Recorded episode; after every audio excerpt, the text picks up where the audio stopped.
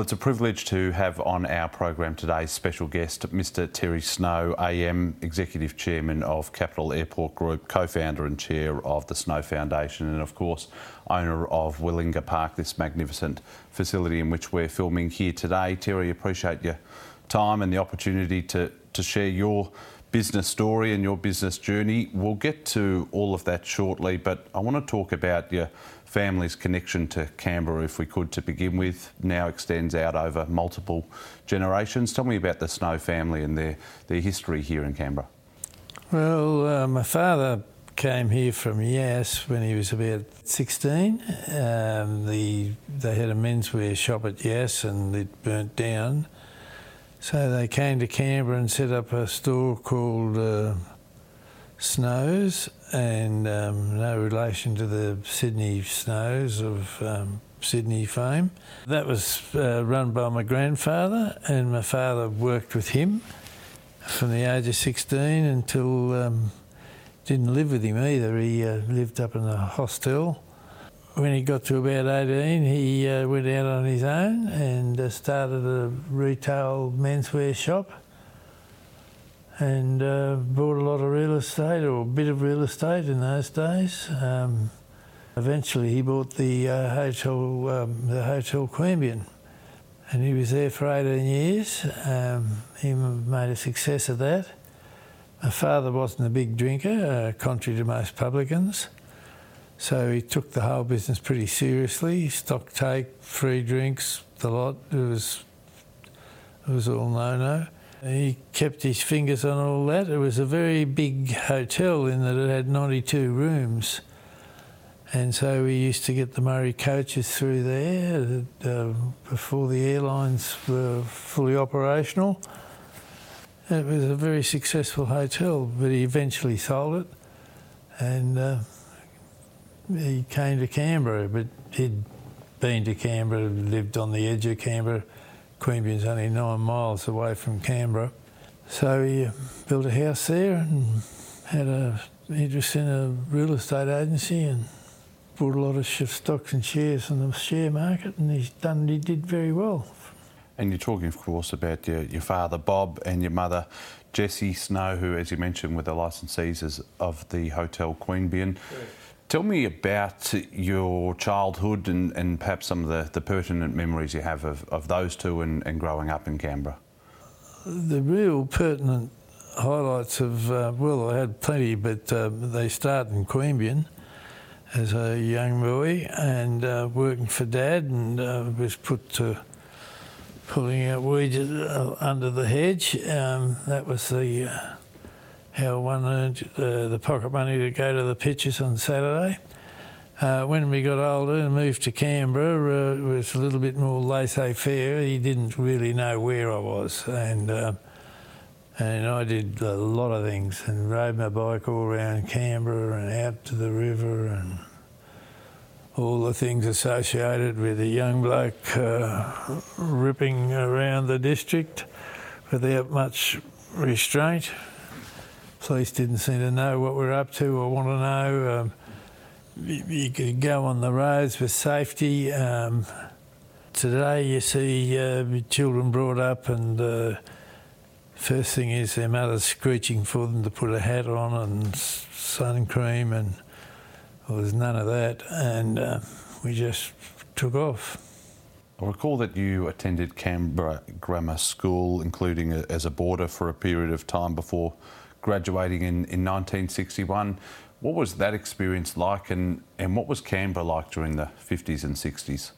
When you're at school, you're not really aware of what's happening in your community, because we became so engrossed with our school life.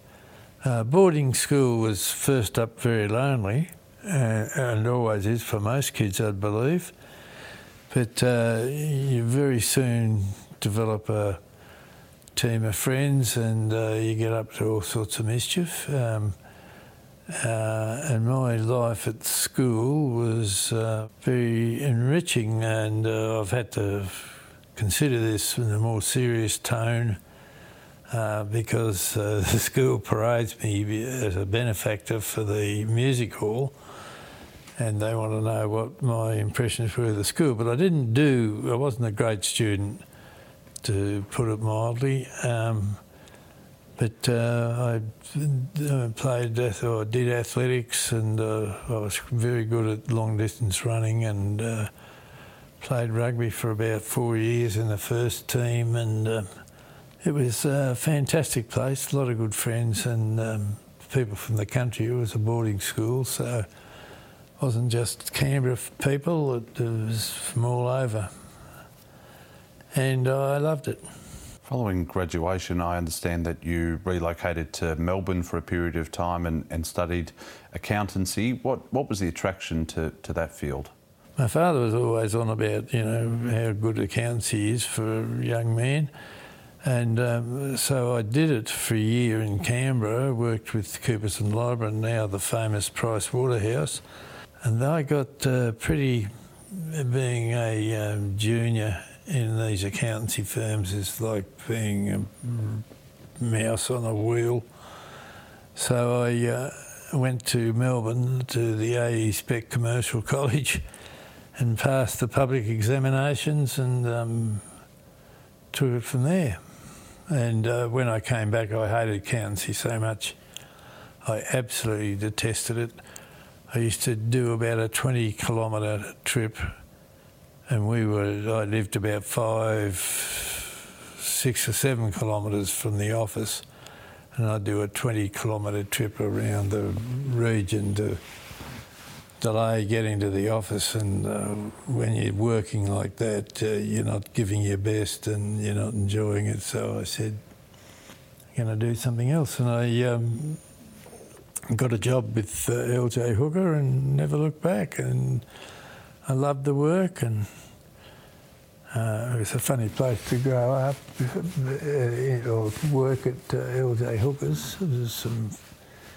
And then I owned my own real estate agency, and then I did some development, and one thing and another. Here I am.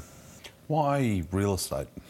Well, my father was interested in real estate. He owned a number of properties, and we used to go around as young men in the weekends and clean them up and water the gardens and pull the weeds and rake the nature strip. They used to have pebbles on the nature strip, and rake that out and generally present it well, clean up all the boxes and rubbish around the back of that collected during the week.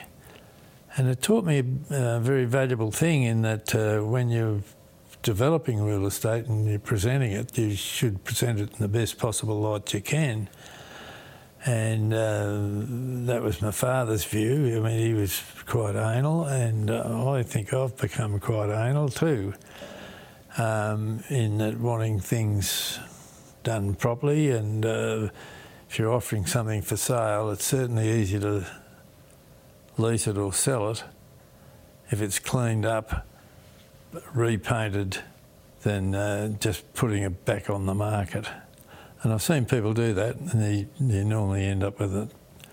Take a bath, but if you can present it properly, people get enthusiastic about it and want to sign. I also read that in terms of your attraction to real estate, you previously spoke about in an article that you love dealing with people, helping them find what they wanted. What did you like about working with people in a practical sense rather than being stuck behind an office desk? Oh, it's fantastic.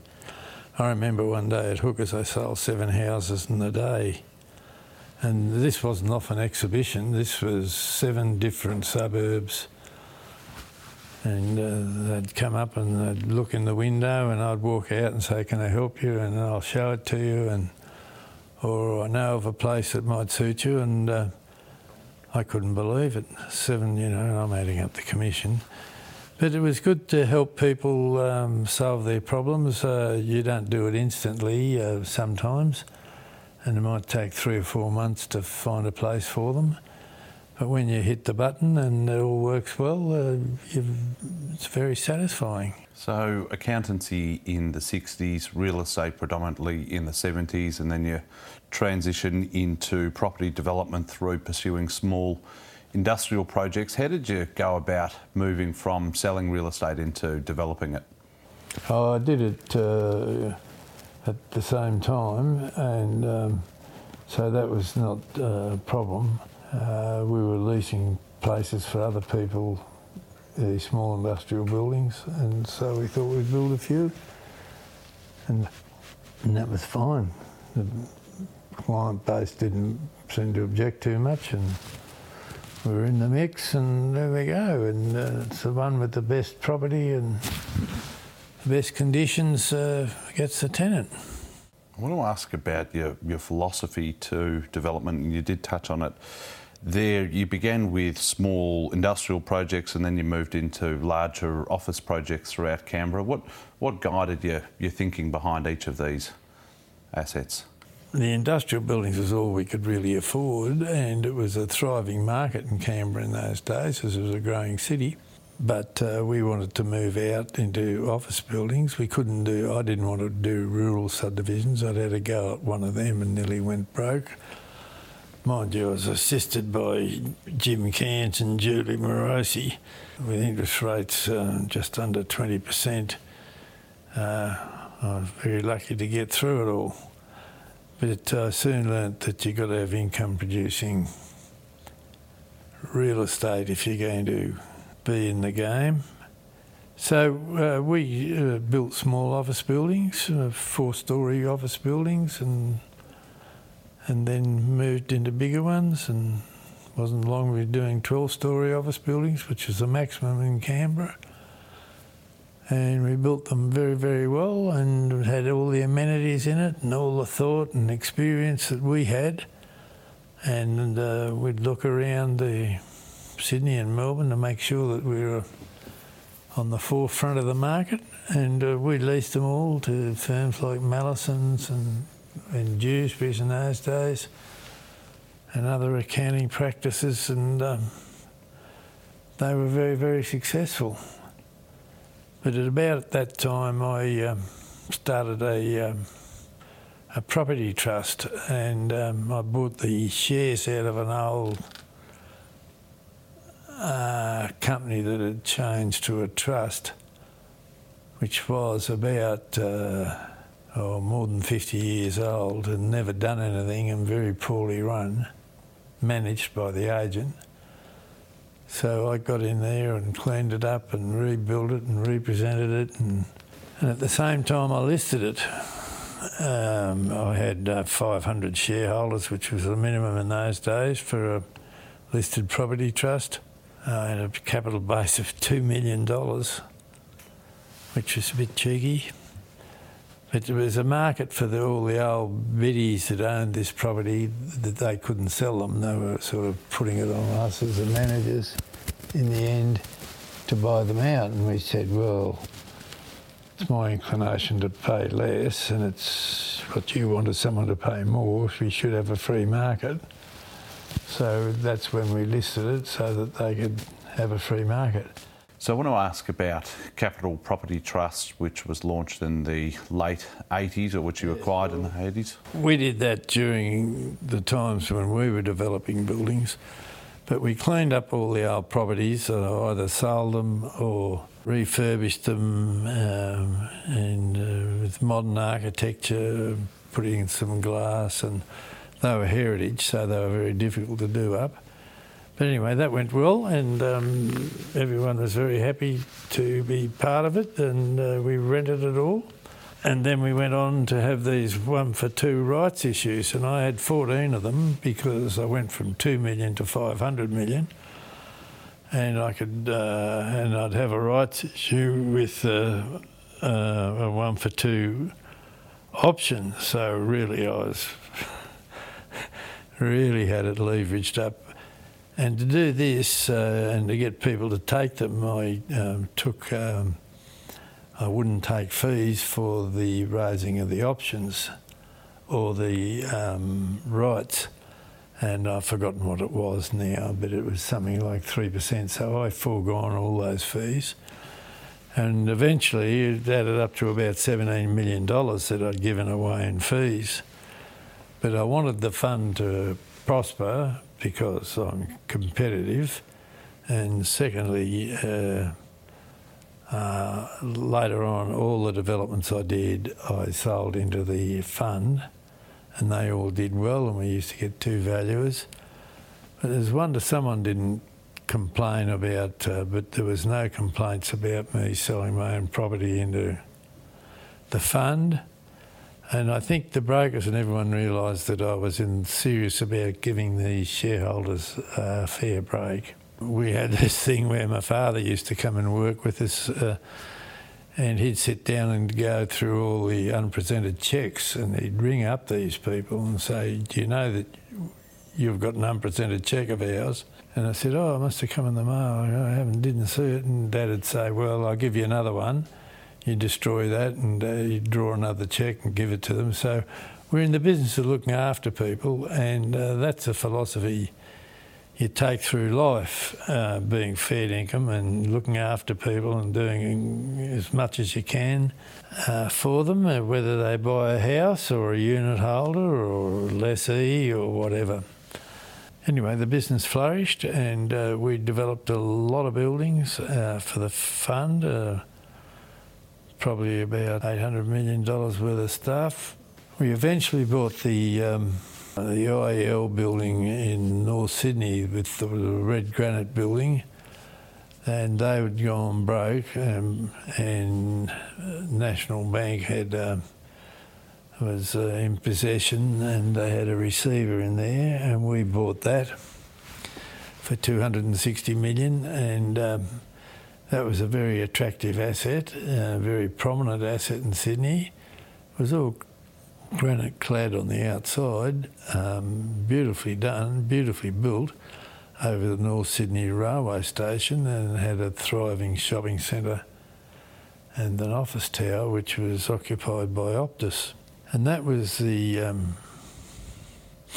real jewel in the crown, and eventually at a later date I realised that these trusts are going to get taken over, and I was right, because I didn't have a significant, I had about 20% of the fund.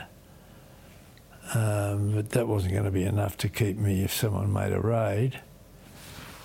And so I decided I'd sell it before I was asked the question, so as to speak, and I sold it to Mirvac. But then, of course, you see GPT got swallowed up, and who would have thought that someone had launched an attack against Lend-Lease? But they did, and they got control of the General Property Trust, which was a big business of Dusseldorf's, or the group at the time, and that was truly amazing to see that happen. But that was all over then. People were around taking over these trusts, and anyway, I was out and sitting on a pile of cash and wondering what to do with it, and that opens a chapter for about the airport. I want to ask you about one of your philosophies at the time, and it's much more common practice nowadays, but you recognise the potential in attracting government tenants on long-term leases to CPT or Capital Property Trust's assets. What drove that thinking well before others? Well, we didn't want to do it. We said to the government, "No, we don't want you," because we were fishing for big accountants and lawyers and other corporates, and we believed that we could do it without the government, and all our buildings were private sector let. But there comes a stage in the Canberra market where you've got to eat humble pie, and you've got to take a government tenant. And now we have a mixture.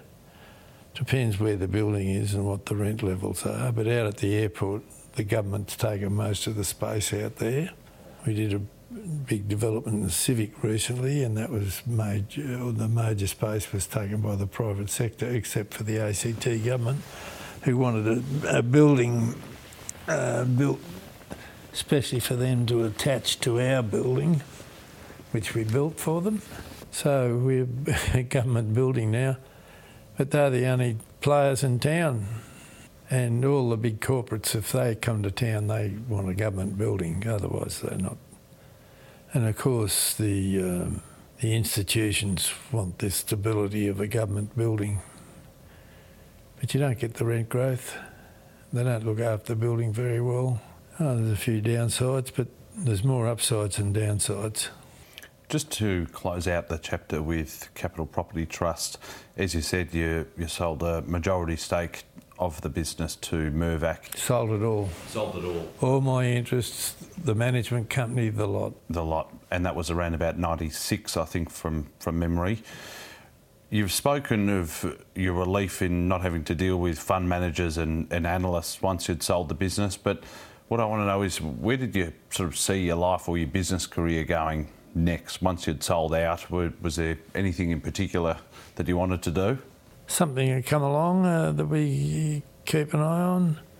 Would have been property development, but when I was in the trust, these analysts had come along and say, well, where's your next rabbit in the hat?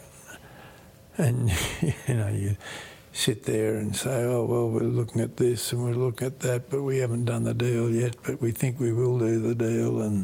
And we did do the deal in mostly. And one time, I remember they got me and they said, well, what are you going to do now, Terry? What's your next move?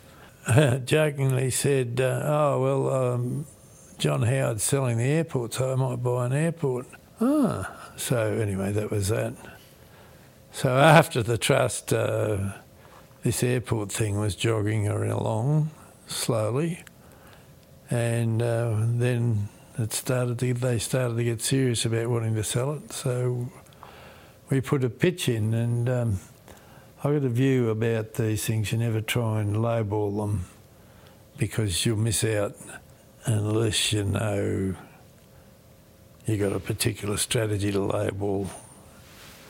If you get the lawyers in there, and sometimes they make it too complicated, they frighten a lot of people away. And if you find one like that, you can lowball it. And I recently had one of those, which was very good.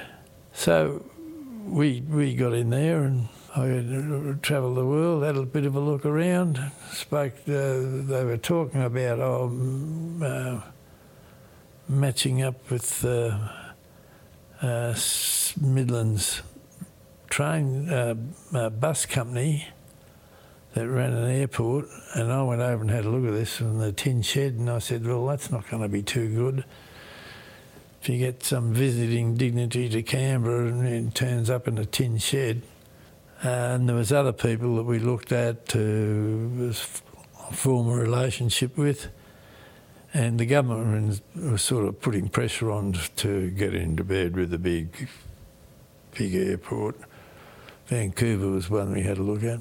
But they would have bullied us and told us what to do, and Canberra's a very special place, and we've run the airport, I reckon we're the best little airport in the world. So we're not the biggest, but there's some beautiful airports around, Copenhagen, Oslo. But we're certainly, for a small airport, very, very good. And we run it efficiently, and other than Qantas, we get on with all our customers, and people wanted to use the facility, and Department of Defence like us, who occupy most of our office space. It's a very satisfactory relationships that we've got. So we've explored your background, your early success with Capital Property Trust, and now the airport, as you said. 1998, an opportunity arises to acquire the rights from the federal government. I want to know what was the attraction to owning an airport? I mean, obviously it was nowhere near the scale and size that it is now, but what did you see that made it an attractive investment? Well, it wasn't too attractive. It was very, very badly run down. They used to drag the greasy fish and chips waste out the front door, so you had a streak of on the ground oily fat out the front door, and you'd walk in and you'd look at this and you'd go, gee. The air conditioning system didn't work. In fact, I think they must have connected the exhaust system from the fish and chip shop through the air conditioning. It was just very, very badly built. And the two airlines built their own terminals. Qantas was better than Ansett's. And we got to a stage with Ansett that we rebuilt it when they went broke. And we put a big sign up there, this is not a Qantas terminal. And John Borghetti came down and saw that and he was most offended and said, take it down. I said, no, I won't. He couldn't make me take it down. And eventually he said, well, why don't we work together? And I said, oh, well, I'll be very keen to do that. But that working together with Qantas can take a couple of, 2 or 3 years. And that's how long it took. It wasn't an attractive investment. They had an industrial area right at the front door. We couldn't expand the car parking. The terminal was basically no good at all. The runways needed resealing. Fairburn was an absolute rubbish heap. That was the old base, the old RAF base, and they'd vacated and it was terrible. Rubbish and crap everywhere.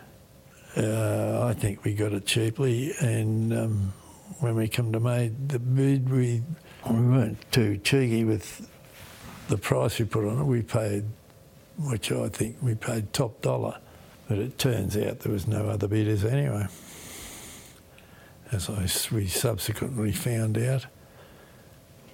But that's life.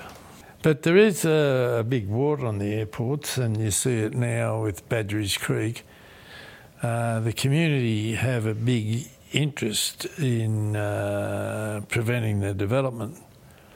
So we're very mindful of that and made sure that we tried to bring the community along with us and with our communications, and we were reinforcing how the benefits of the airport would be for the Canberra region, not just in tourism, but we're saying this is the inland port, and airports are a port, and that the benefits and the employment, and it is an unusual airport, 7 or 8 minutes from Parliament House, 7 or 8 minutes from the centre of town.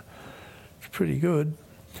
And we didn't have any land under the flight path, but there was one little toad that was very insistent to do a development there. And we kept him at bay for about 2 years, 3 years, and then he found a Liberal member that pulled the rat on us, and it was unnecessary. And the subdivision is a dog, and it's not very successful. He's still got a lot of land for sale there. And we made them put a contract in the lease, in the sale of the document, that they wouldn't complain about the airport. But they'll come, regardless of that, people. And it's not the first time. It's not the first home buyer, because they realise it, but it's the second one. And they try and improve their position. They say, well, if we get rid of this airport, things are a lot better for us. But there's a lot of money tied up in the airport, so I don't know whether that's going to happen. And I don't think the politicians want to go out to whoop-whoop to catch a plane. So I just want to take you back. It's 1998 you acquire the airport in what's been speculated as a $65 million deal. When you're handed the keys, where do you start with something like that? You start with the staff and you try and keep them, but though most of them were air services, they're the people who run the tower and the aviation infrastructure, and these were the ones that weren't bright enough to have a career, so they used to put them in the grounds team. So we got them in and we said, listen, this is going to be different, it's private sector. And they were all very upset about private sector. They didn't think it was going to. And I said, this is going to grow and there's going to be plenty of jobs here, and it'll be interesting work and there'll be action. But they all went but one, and he stayed, and he stayed because it was privatised and he wanted to see some action. But the rest might have been bludgers. because they all went. They just vaporised, you know. Oh, I handed him a notice. No, that's a pity. But they all went. So when having sorted that out, and then you try and talk to a number of people about master planning, and it was hard to get the information about the future, and we had one engineer there from the FAC, the government, as a staff member, and he used to go through and sort of say, oh, I'm modelling the numbers. And it was basically 6 flights a day from Ansett and about 8 from Qantas. He's going on. He's holding up the whole design process and getting a grip. Oh, I didn't really got the numbers. And I never quite asked him where the numbers came from until the end. I said, well, Peter, is it have we got 6 or have we got 7? And he'd say, oh, I don't know. You might have 6, you might have 7. I said, you got no idea, have you? No. I said, let's design it for 8 and 16 or whatever, or, you know, and get on with it then. Okay. But he'd be slow. And I'd say, you need someone to help you. And one day I took a bag of potatoes in the potato peeler and I said, peel a potato. And then I started giving the potatoes out around the table with potato peelers, and everyone got peeling potato. And I said, there you are, we've done it in one potato. We've peeled all these potatoes for the length it takes to peel one potato. Does that tell you something? Put people on. Oh, no, this is mine, you know, you have his arm around it. Anyway, he left, which was a good thing. Wherever you go, people do not want speed. They don't want quick. They don't want it to happen quickly. They want to think about it. They want to cogitate about it. They want to talk about it. There's lots of things that they do other than get on and do it. Wherever you go, and this is with the potatoes, I made the point quite clearly there that you need resources onto it, and the resources aren't as expensive as a delay. It happens all the time. And if we talk about the farms, I'll tell you what happened there. You acquire the rights to the airport. I think I read you said about restructuring the airport and redoing the runway and the facilities to begin, and then next came the car parks, then some of the office buildings. So from sort of 2002 to 2005, there was a lot of investment in some of the surrounding areas, all built. It was temporary. I mean, we built it and thought that was it, but it didn't last long. We'd build a building in the terminal and sort out the terminal, and it wouldn't last long because you pull out, and eventually we knocked the whole lot over and built it. And we didn't actually lose a flight because of all the changes at the airport. We met our commitments to the airlines. But this planning for airports is very difficult, particularly when you've got to put 3 million people through it a year. And that's what we did. And we built a fantastic airport. They're very proud of it. Clearly the architecture is a big theme, as is the surrounding precincts. What guided your thinking to have these sort of 3 business parks that are there now? You know, and by the numbers, I think there's Brindabella, which is 22 buildings, 170,000 square metres of office. Mildura Park, 62,000 square metres of office, 90,000 square metres of retail. And then Fairburn, which is 8 buildings and 70-odd thousand square metres. How did you go about master planning those precincts? Well, the terminal was the first one. And you'll notice at the terminal, the car park is down the side. So if you park your car, you walk into the terminal. You don't walk across a road to get into a terminal like you do in Melbourne or Sydney, or unless you're dropped off by Qantas, a taxi. If you're dropped off by a taxi, it's different. But for the average punter who drives there, so we kept separated the traffic and the people from circulation.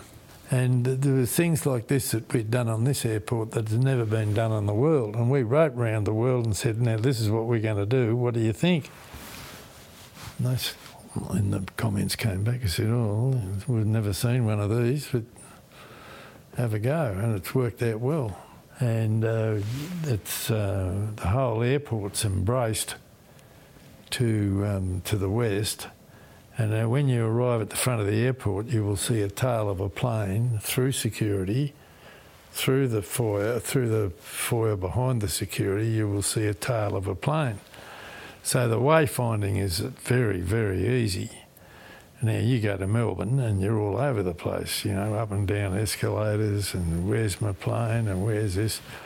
You've just got to, you can see the plane, you walk to that point and you either go left or go right and get on your plane.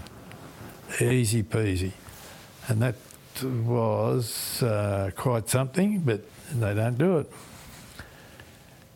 Those business parks are very important because we wouldn't have been able to develop the airport without them. They generated the cash and the funds to do the development. They were what we call the financial lungs of the airport. That's very important to have them. Otherwise, aviation doesn't make any money and you don't get much for landing fees, contrary to what Mr. the manager of Qantas says, or Joyce. Mr. Joyce, little charmer. He doesn't pay any credence to that or park a plane in front of a building. And so bitumen's very expensive and it's very deep. The bitumen could be on the runway half the height of this room. They dig it out and put in this rock, and there's a lot of rock in there, and stabilise it, and then they put in more finer gravel until they get to the surface. But the runway's a very big undertaking. And again, we extended that runway and widened it and didn't lose a flight. So that takes some management. But the business parks are very important. If no business parks, no airport. In fact, we came back from overseas with Stephen and we sat down and I said, I don't know how we're going to do this. We'll have to hand this back. And I said, you know, the revenue, you can't... I mean, fighting Qantas for more revenue is not on. They just will not play. I said, well, where are we going to get the money to do this? And then we started on the precincts. Pretty simple solution, but that's what provides the money for the development. Just before we move on, what determined where you put each of the sort of, so you've got an office precinct, you've got a sort of a more of a retail precinct. Why did you pursue office and retail as opposed to industrial, or as opposed to like we see in some other privately owned airports, particularly in Melbourne with car dealerships and sort of experience centres? You've got really strong retail and really strong office. We did consider industrial, and looking, I was talking just the other day about it, and what a silly decision that would have been. They don't deliver the funds. These big office buildings are big investments, and you do get more income, more yield from these bigger investments than you do from land-hungry areas where someone might want to park cable or pipe or industrial sites or storage sites. It's not a great use of your land. Office is about the highest and best use you can get, and retail too. That we did have a retailer there go broke. We had that brand depot there. And that was like you see down at Essendon, but that went broke, and they came to Canberra and bid on, they wanted to do with us, but they didn't really. They were hoping to get a block off the ACT, and we realised they did, and we bid up more than it was worth, like over twice, and just pulled out at the end. And as far as I reckoned it would go, and people got it. Anyway, they went broke too with that. So Melbourne people, they know everything, those Melbourne people. Before we talk about... particularly Canberra. A couple of other aspects. You've been clearly intricately involved in the aviation sector for more than 2 decades now. What's good about it and what's not so good? Well, it's a monopoly and that's bad. And, you know, we get 10 cancellations sometimes a day and it's just not good to see the public distressed in that way. Like any business, it's good. We've got it on our own. There's no one else there. And we just go about our business without any great fanfare. And I like that and we get on and do it. That brings us on to Capital Property Group, of which is separate to the airport and which develops office precincts and residential precincts. Here in Canberra, there's been the Constitution Place $300 million mixed-use project that was delivered in 2020. Take us inside this project and the extent to which it was a full circle moment for yourself and the family, given your grandfather's store was, I think, only a couple of 100 metres down the road. Oh, yeah, well, we've done plenty of development civic.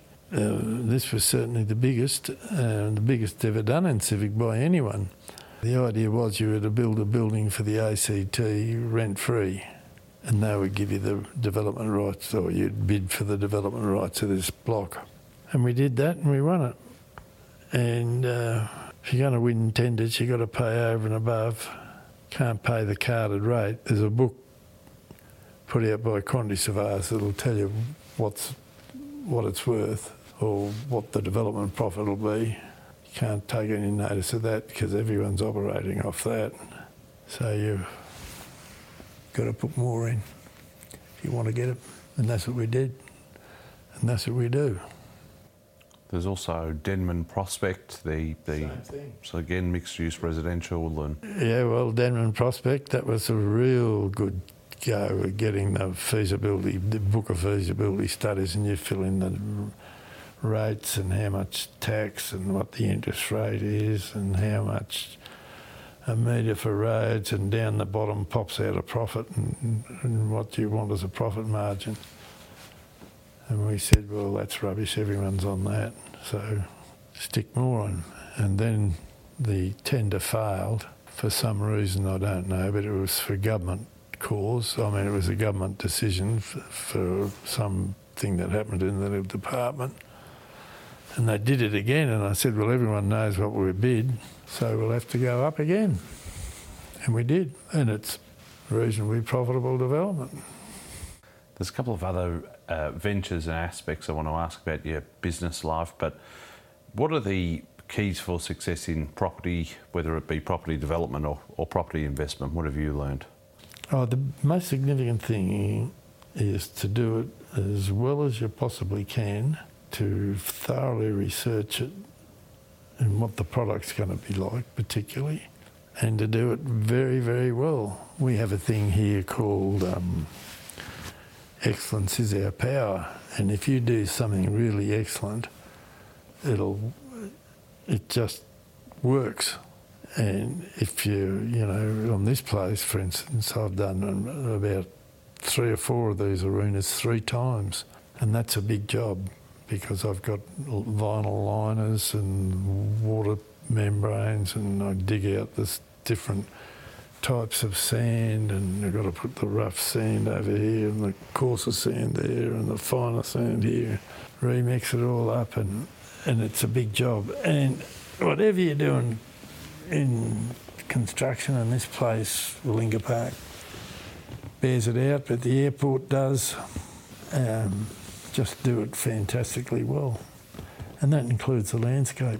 You cannot have these buildings without high quality landscape, because landscape's half the package.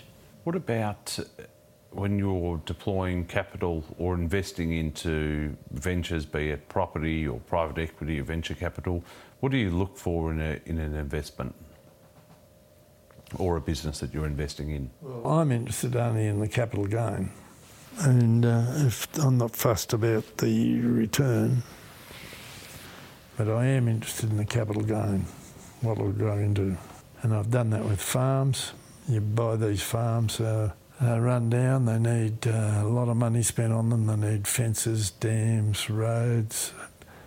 You've got to remove houses because they're just unlivable. Build new houses, new yards, new everything.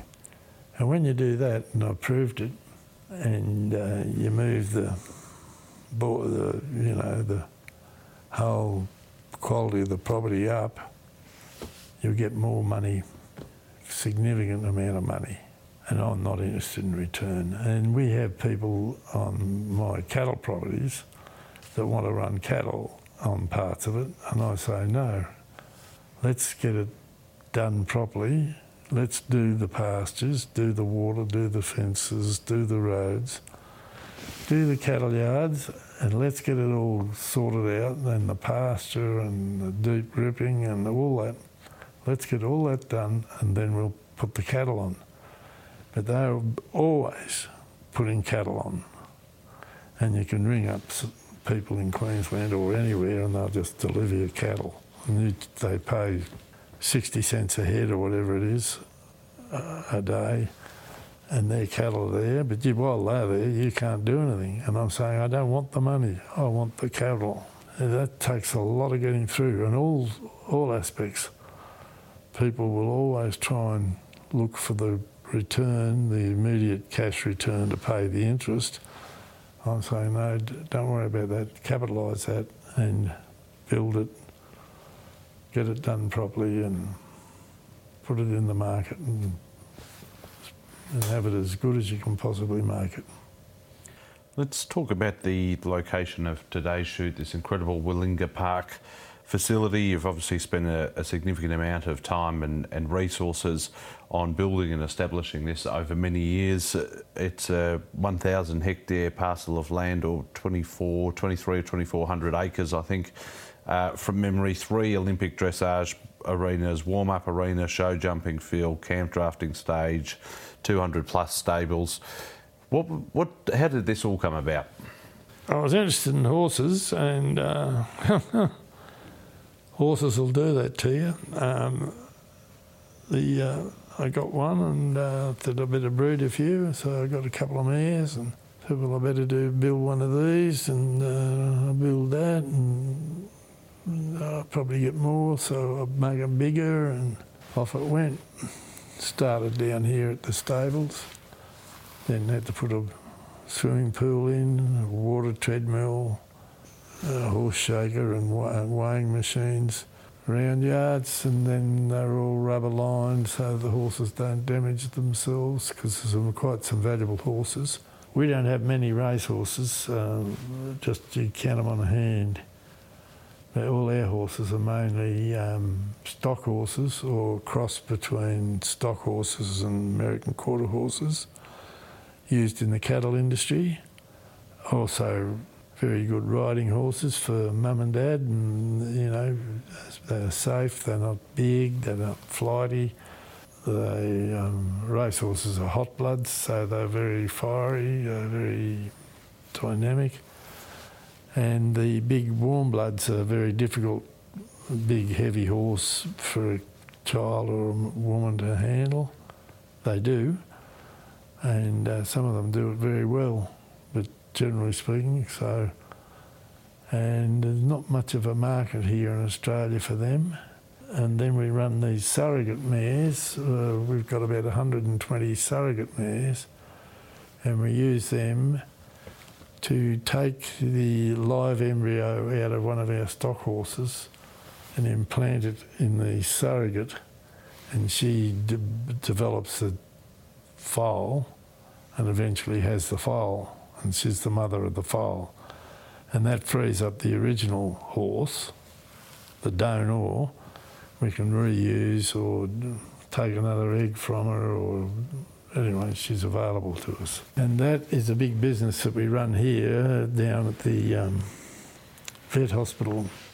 And we have a research facility there. Second, there would be no vet hospital in Australia would have what we have down there, because it's modelled on the Royal Women's Hospital of Sydney, because they take eggs out of humans who have cancer in the uterus or whatever, store the eggs, and then when if the woman gets better, and they'll then take the egg out and put the semen with it, and they'll have a baby, or someone will carry a baby.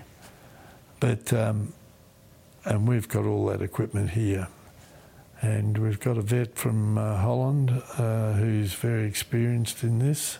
He's developed this program, and no one in Australia has done it, and not many people in the world. They've done it in Argentina and do it in Argentina, and they do it in Italy, funnily enough. It's clearly a one-of-a-kind, world-class facility, this. What does the next evolution look like? As I mentioned, you've obviously poured so much time and resources into the sustainability of the facility, but also the overall design and aesthetic and build quality, just as you have with Canberra Airport. Where do you want to take this in the years to come? I'd be very happy if we had a first-class vet facility here, and we have got one. We spent a significant amount of money on the one that we've got, with all the equipment and the people, and we're just starting to crank that up now, so we've got to attract other vets, surgeons and anaesthetists and things like that. And I think it could be the preeminent vet operation in the country. There's one at Randwick that's very good, at it's land staff, but we can do the veterinary work, we can do all the rehabilitation. We've got the sand arenas, got the swimming pool, got the treadmill, got the water walkers, we got a mile track for horse riding or race horses to test out on. So it's, you know, we're very, very lucky, and we've got the land now to develop all these surrogate horses. We've covered a lot of ground in this interview, so I thought we'd close out our discussion with a few more general questions about your approach to both business and life. I came across this quote wherein you said, "My greatest passion in life is building and developing things. That is what makes me tick." Why are you so passionate about building things and seeing the physical form in front of you? None of this was pre-planned, and I don't think anyone could have pre-planned it. So you say you're going to put an office block here and you're going to put an arena there after you've started, and how do you do it, where do you put it? So you have an immense amount of problems. How do I get services to it? How do I do the services? We've got 2,000 solar panels here. Quite soon we'll have 2,500 solar panels. We have our own Tesla batteries. We have our own generators. We're basically off the grid. And so that, you know, there's things like this you think about. How are we going to get the power to it? How are you going to get water to it? How are you going to do the sewerage? These are all problems, and you've got to solve them before you go ahead. And the architects are good at solving problems. And I think that I'm quite good at solving problems, because I'll know what I'll accept or not accept. Architects might come with some highfalutin, and there's one, depends who it is, but I have one architect, if you lift your foot on him, he'll come down with some cracking buildings, but you know you're not going to build them because they're just too dear. So it's a problem-solving thing that I enjoy about it, and the job of doing it properly and creation and having a look at it, and the gee whiz factor when you're finished, and you go, well, that's a proper job. And you'll go around here, in front of all the stables is grass and landscaping, and you think, gee whiz, someone's taken real care over this. And we put in a meals area for the contestants, got a fully heated swimming pool, got a gymnasium, big block of showers and toilets, and so people coming up in their caravans and putting the horse in the stables, that's all home away from home, as well as the beautiful gardens to walk through and just enjoy the place. And we put these gardens in for the people that come that may not be interested in horses but would like a day out in the country, and so they go through the gardens. We have some beautiful gardens. We open those up, and it's all about, you know, enjoying the physical form that you've created, and you step back and look at it and say, wow, this is amazing. And you go away and you come back and say, how green it looks, and look at this, and oh gee, those shrubs are moved ahead, and doesn't that look good there? And you get a, you know, you see it through a fresh pair of eyes, not often, but more particularly after you've been away. But I think it's a wonderful thing to do. And then there's the thing about the human thing. So young kids come along, and young contestants come along and compete and develop themselves and improve their work. I mean, I have a team in London of 9 dressage horses and some people over there who are training for the Olympics. And I think he'll get in the Australian Olympic team. I'm sure he will. Otherwise, I wouldn't have done it. And he's over there having the lessons from the best coach in the world, probably.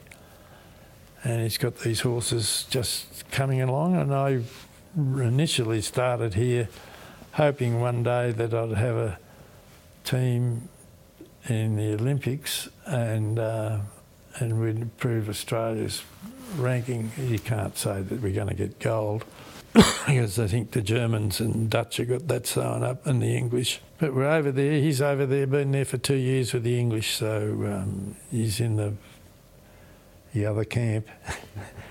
And I have a girl here who she probably won't go to the Olympics, but she was on the short list last time.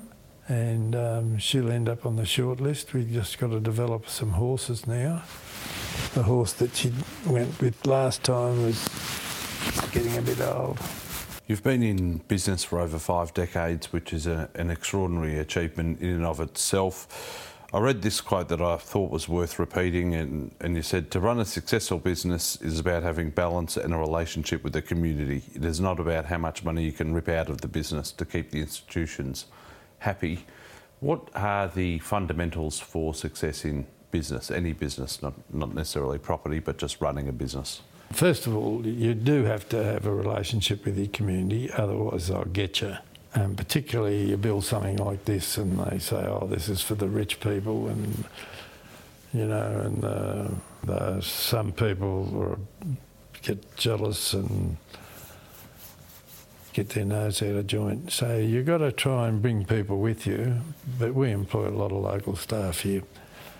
But the thing that to be successful about business and is you got to do it well. In fact, you got to do it as good as you possibly can do it, and you got to think about it. You will always be able to do what you want to do if you think about it, and it might involve a few steps. But I've been confronted with situations where I didn't know how I was going to proceed, and you thought about it and you thought about it and you chipped away, and eventually, probably a lot of showers, you seem to solve the problem and you can move ahead. Very few things that you can't do as a human being, and I just think delivering the goods, treating people fairly and build quality. What's motivated you over your career? Have you always wanted to get to a certain stage of wealth, which you don't strike me as somebody that is that sort of person, but has there always been an end goal, or has it just things have panned out the way that they have?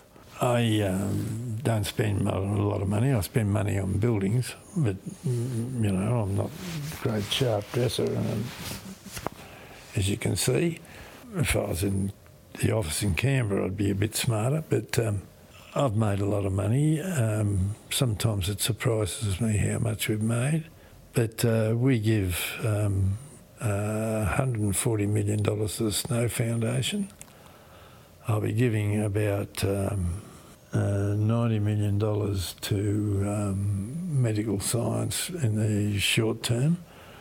We give each, the brightest students in the country, we take and give them $1 million a year to do important research work. But I've instructed my son, who runs Snow Medical, to spend a lot more than that. He's looking at a number of things. But that'll be a lot more than that. It'll be probably, well, it could be half my wealth sort of thing. We don't know how that goes, and I don't believe in how much money I got. You read it in the papers, and I just said, where did they get that figure from? I've never added it up. And you can't add it up, I mean, you know. And do you think, clearly the material things, I mean, properties like this and some of the toys that you've got to travel in a practical sense from here back to Canberra makes sense, but like you said, you don't seem fascinated by the cars and the watches and the boats and the jets and those sort of things. Do you get the sense that others get carried away with that? Yeah, but they work for it, and they want a boat, so they go and work for a boat. And I mean, I built a boat and sailed around Australia and New Caledonia and New Guinea, and came back and stepped off the boat when I came back and never got back on it, and sold the boat. And I just wanted to do that. I think it's inspired by Matthew Flinders. I don't spend, a lot of money. I don't have overseas trips. I have my holidays in Queensland. If it's too cold down here in the south, I don't go to Europe. The younger kids do, but I'm not interested. And just get on with my life, and I'm now in a position to help other people, and that's what I want to do. Feeds nicely into my final question, which is about legacy. How would you define your legacy? What are your proudest achievements? Oh, if you could say couple. We have 10 farms in Queensland I've really put on the map, and they are very, very productive farms now. The airports, I'm very proud of the airport, very proud of Willinga, probably most proud of the development that's happening with Snow Medical and the money that we're going to give to medical research.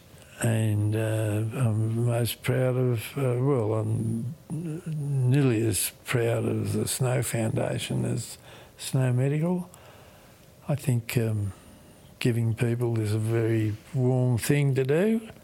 And I've got the money, and we've helped people with alcoholism, broken families, battered women, homes for men, food kitchens,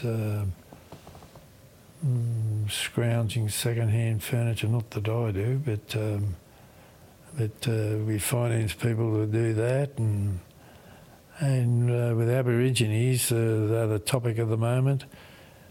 We've spent a lot of money on rheumatic heart disease, which is a condition that's basically only suffered by Aborigines, and it comes from scabies, and these old women in these primitive accommodation have this scabies, and they won't come out and talk about it, and they get these skin infections, and then that creates this situation for rheumatic heart disease, and it's a big operation to fix. They have the Aboriginal children have big needles of penicillin once every month, and for the rest of their lives, unless they're lucky to get the surgery or to get it early enough. So we have vans going around talking to people, trying to find these people with scabies so that we can do something about it. There's a paediatrician goes along and is part of all this, and my daughter does it, or someone from the family's done it often, and it's just brilliant, and I get a big feeling from that. Terry Snow AM, privileged to have you on the program. Thanks for sharing your remarkable journey. Oh, thank you.